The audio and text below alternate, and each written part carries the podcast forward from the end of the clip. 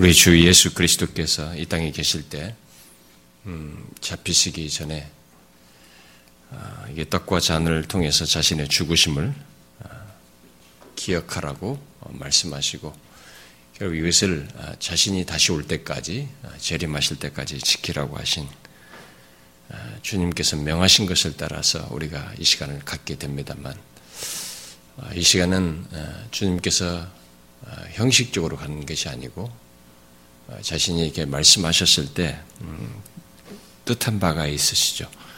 어, 우리에게 이 떡과 잔을 받는 이 시간을 통해서 우리에게 분명히 그리스도와 우리와의 관계에 부유한 은혜도 주시고 어, 실제로 어, 임재하셔서 떡과 잔을 받는 우리 각 사람 안에서 또한 역사하시기 위해서 이런 시간을 주신 것이기 때문에 우리가 떡과 잔을 받으면서 음, 실제로 그런 은혜를 입는 시간이 되도록 하나님 앞에서 겸비해서 이 시간에 임하기를 원합니다.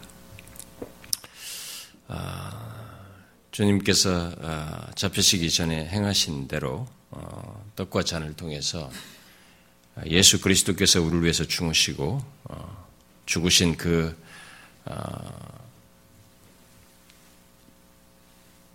달려 죽으실 때 그 장면, 음, 그 상황, 아, 그리고 그러신 그런 일이 왜 있게 된지 아, 우리는 그것을 또한 믿음의 눈으로 이 시간 아, 봐야 할 것입니다. 예, 떡과 잔이 우리로 하여금 보게 하기 때문에 음, 바로 그 죽으심을 상기시키기 때문에 아, 믿음으로 봐야 됩니다. 그냥 물질, 떡, 잔 이게 이것이 아닙니다. 이것을 통해서 실제로 우리가 믿음의 눈으로 우리를 위해서 하나님의 아들께서 십자가에서 어떤 일을 당하셨고 그것이 왜 있게 됐는지, 뭐 더 많은 것들이 있지만 이 시간에 우리가 그런 것들을 상기하기를 원합니다. 아, 우리들이 마치 습관처럼 아,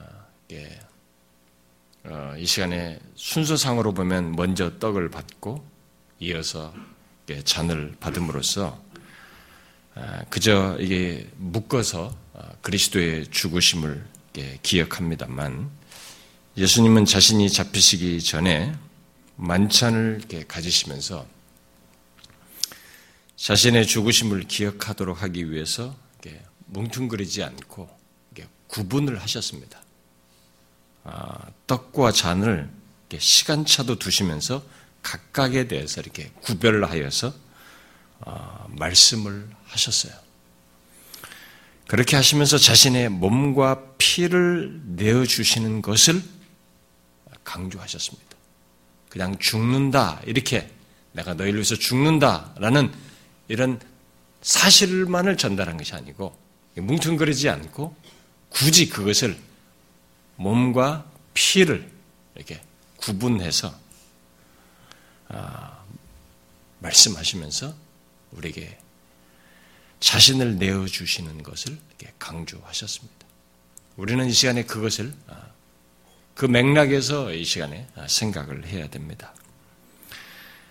아, 그래서 그리스도의 몸과 피를 예, 우리도 이 시간에 각각 구별하여서 생각함으로써 그리스도의 죽으심을 아, 기억해야 됩니다. 가톨릭에서는 이게 조그마한 게 전병처럼 만들어가 동그란 걸 이렇게 오면은 입에다가 신부가 이렇게 하나씩 혀에다가 넣어주고, 음, 그 다음에 이 잔은 일일이 다 안 줘요.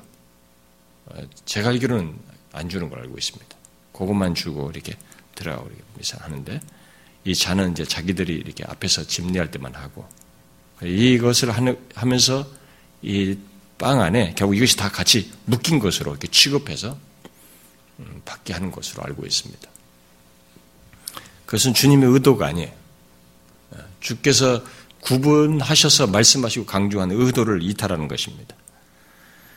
아, 누가 보면 22장에서 예수님께서 어, 잡히시기 전에 이 떡과 잔을 나누시면서 제정하신 그 정황이 그대로 나와 있는데 예수님께서 먼저 이렇게 떡을 가지시고 어, 우리말로 번역하는 게 떡이고 그들은 빵이죠. 밀가루 떡인데 아, 떡을 가지시고 어, 감사 기도를 하신 뒤에 떼어 주시면서 이것은 너희를 위하여 주는 내 몸이다. 떡을 주면서 얘기하거든요. 이것은 너희를 위하여 주는 내 몸이니 너희는 이를 행하여 나를 기념하라. 이렇게 하셨어요.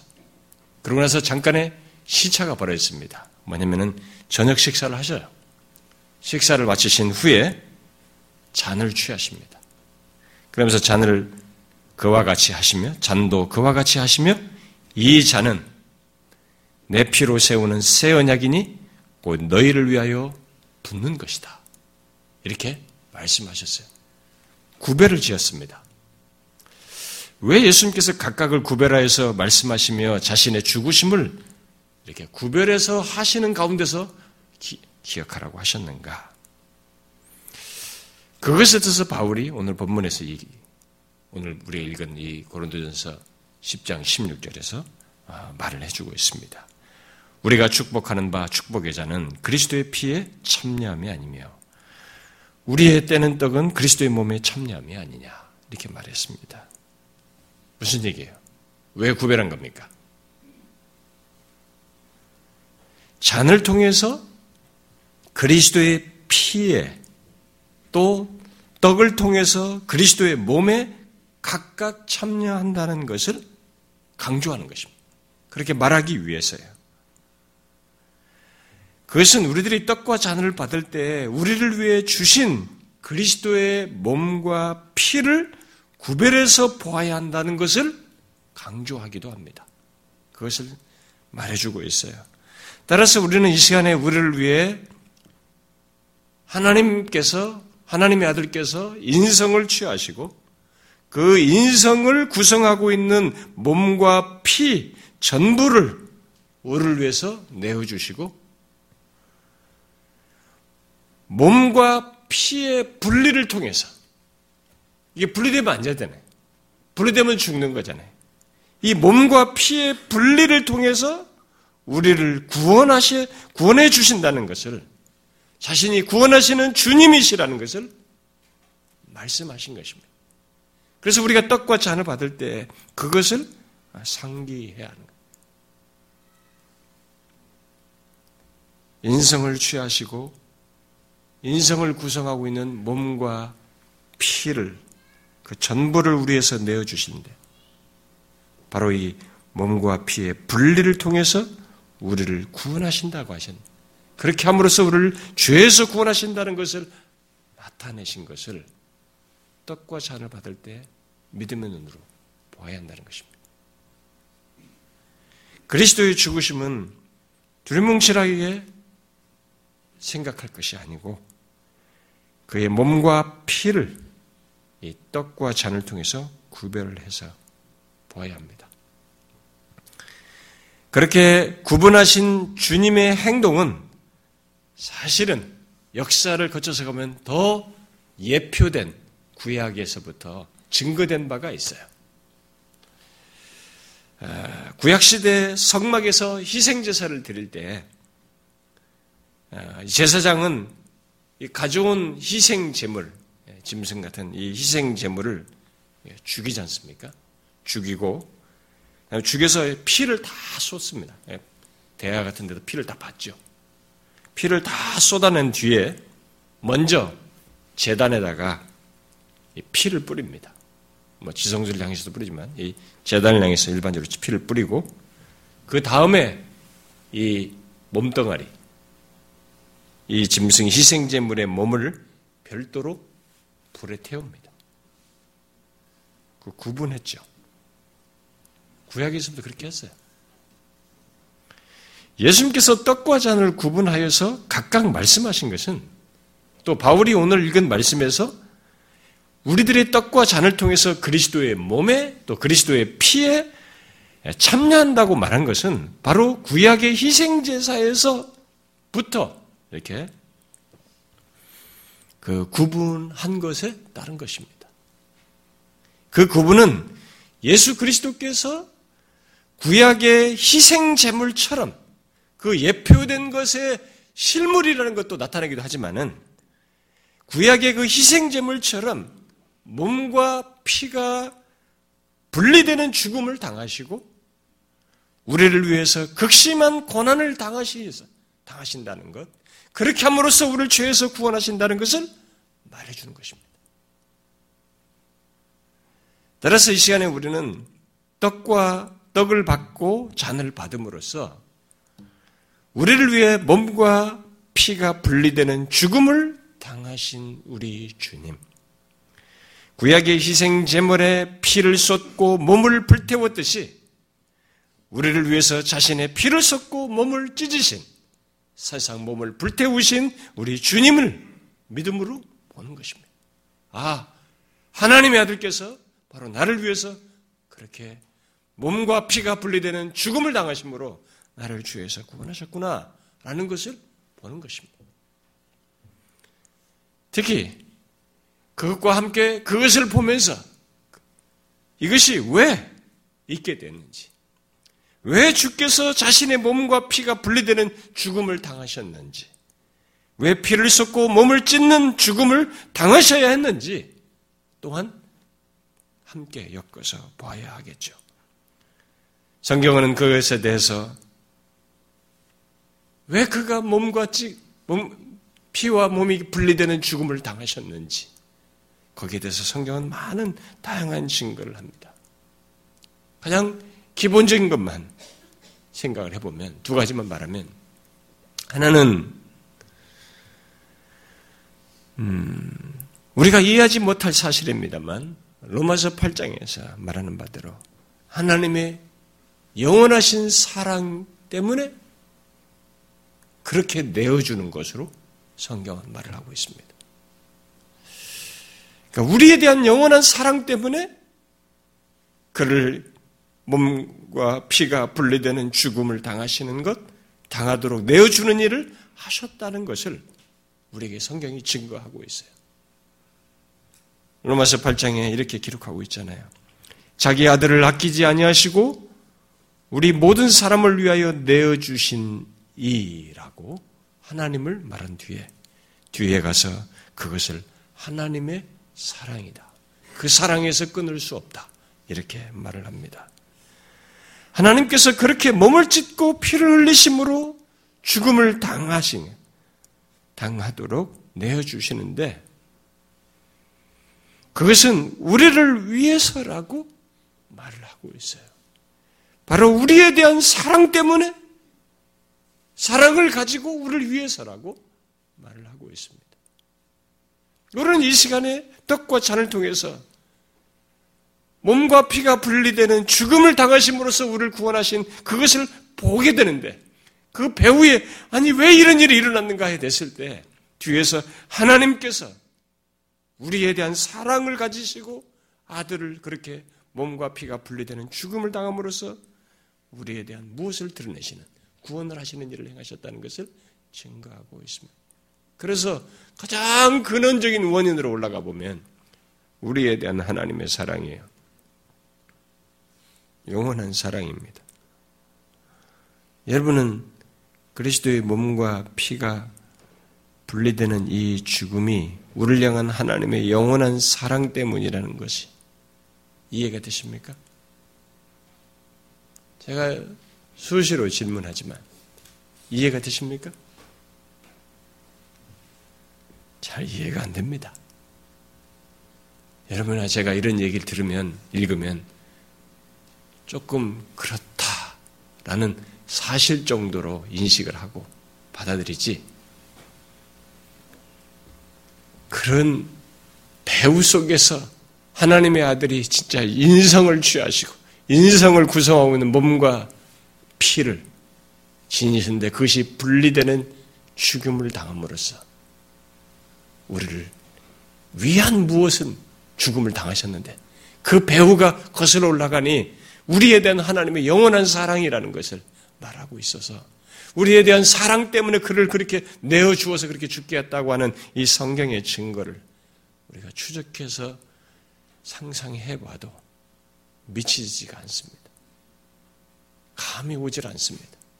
그 사랑이라는 게 도대체 어떤 사랑인지 감이 오질 않아요. 감이 옵니까, 여러분? 우리가 찬송가를 부르지만은 하늘을 두리마리 삼아 바다를 먹물로 삼아 하나님의 사랑을 쓴다고 하지만 그게 문학적인 표현이고 시적인 표현이지 그 사랑이 얼마나 우리에게 와닿겠어요. 이만큼이나 되겠습니까? 그러나 성경은 분명하게 사실로 증명합니다. 역사 속의 행실로 드러낸 하나님의 그 행적이 우리에 대한 영원한 사랑 때문에 그렇게 된 것이다. 우리에 대한 사랑 때문에 독생자가 이 땅에 와서 인성을 취하시고 인성을 구성하는 몸과 피가 분리되는 죽음을 통해서 우리에 대한 우리를 구원하기 위한 일을 행하셨다. 이렇게 증거하고 있습니다. 부인할 수 없는 사실이에요. 우리가 팩트란 말을 쓰잖아요. 이 역사 속에 드러낸 팩트입니다. 나를 위한 것이었어요.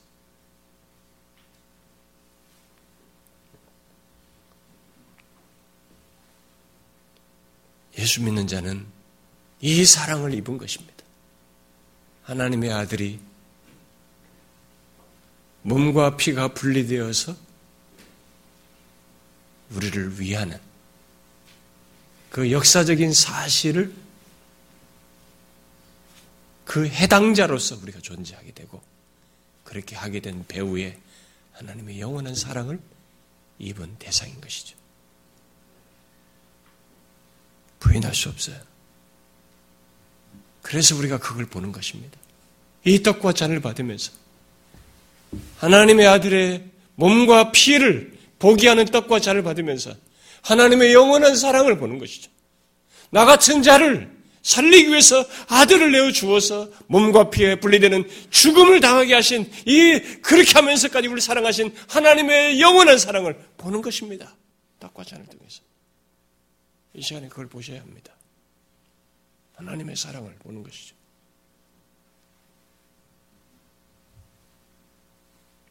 진짜 보셔야 합니다. 하나님의 사랑입니다.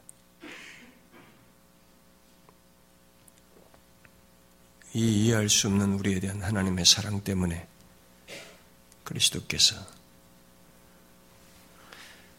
자신의 몸과 피가 분리되는 죽음을 당하셨습니다. 그러나 그것만이 아니죠.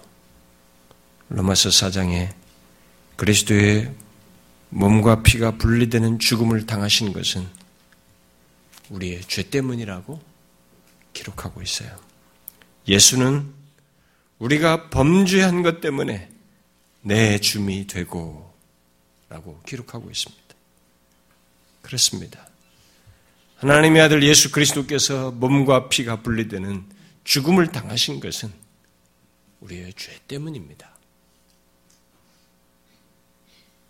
우리에 대한 하나님의 사랑 때문인데 또 직접적으로 우리와 관련된 원인이 있는데 그게 바로 우리의 죄 때문이에요. 내가 지은 죄 때문에 이 땅에 오신 하나님의 아들, 그의 몸과 피가 분리되는 죽음을 당하신 것입니다.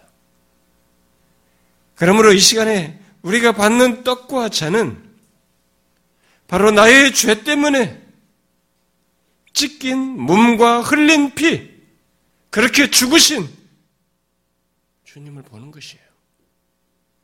떡과 잔을 받으면서 나의 죄 때문에 몸과 피가 분리되어 죽으신 그리스도 하나님의 아들 그분을 보는 것이죠. 믿음으로. 우리 계신 떡과 잔을 받을 때는 그걸 해야 하는 것입니다. 그냥 받아먹는 의미가 아니에요. 일부러 분리시켜 놨다고요, 이게. 구약에서부터.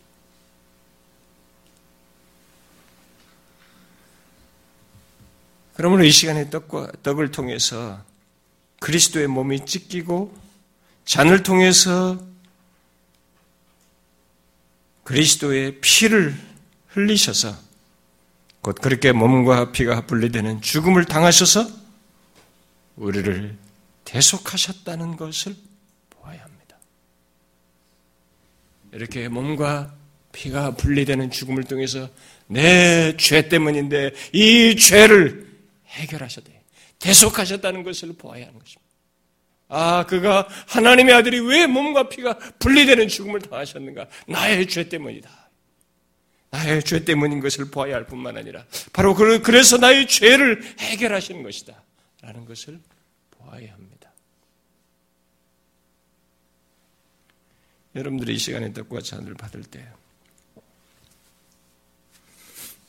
믿음의 눈으로 이 사실을 보셔야 합니다.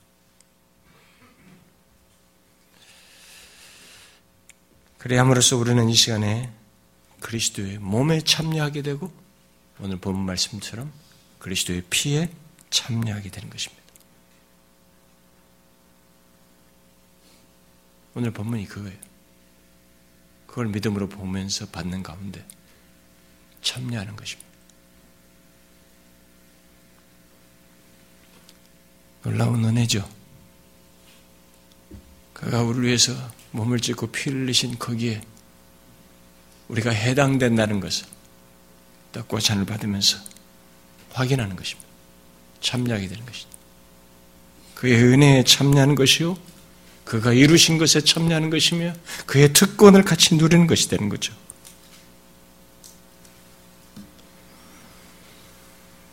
여러분, 예수 믿는 것이 얼마나 복됩니까? 주님의 죽으심을 이렇게 항상 지니게 되어 있습니다. 죽으심으로 말미암은 몸을 찢으시고 피를 흘리신 것으로 말미암은 이 놀라운 증거들, 사실들, 이루신 것들을 우리는 이렇게 항상 반복해서 확인하면서 그것이 내 것이라고, 우리를 위한 것이라는 것을 확인합니다. 예수 믿는 것이 얼마나 복된 것인지. 저는 성찬을 할 때마다 그 말을 마지막에 꼭 하게 되는 것 같습니다. 예수 믿게 된 것이 얼마나 복된지. 나의 죄 때문에 죽으셨는데 나는 그의 죽으심으로 너무 많은 혜택을 입는 것입니다. 우리가 그런 구원의 은혜를 입게 된 것이고 죄가 사함받고 우리가 하나님의 사랑의 수혜자로서 존재하고 산다는 것이 얼마나 놀라운지 이 시간에 여러분들이 떡과 잔을 받으면서 그것을 명확히 보시길 바랍니다. 기도합시다.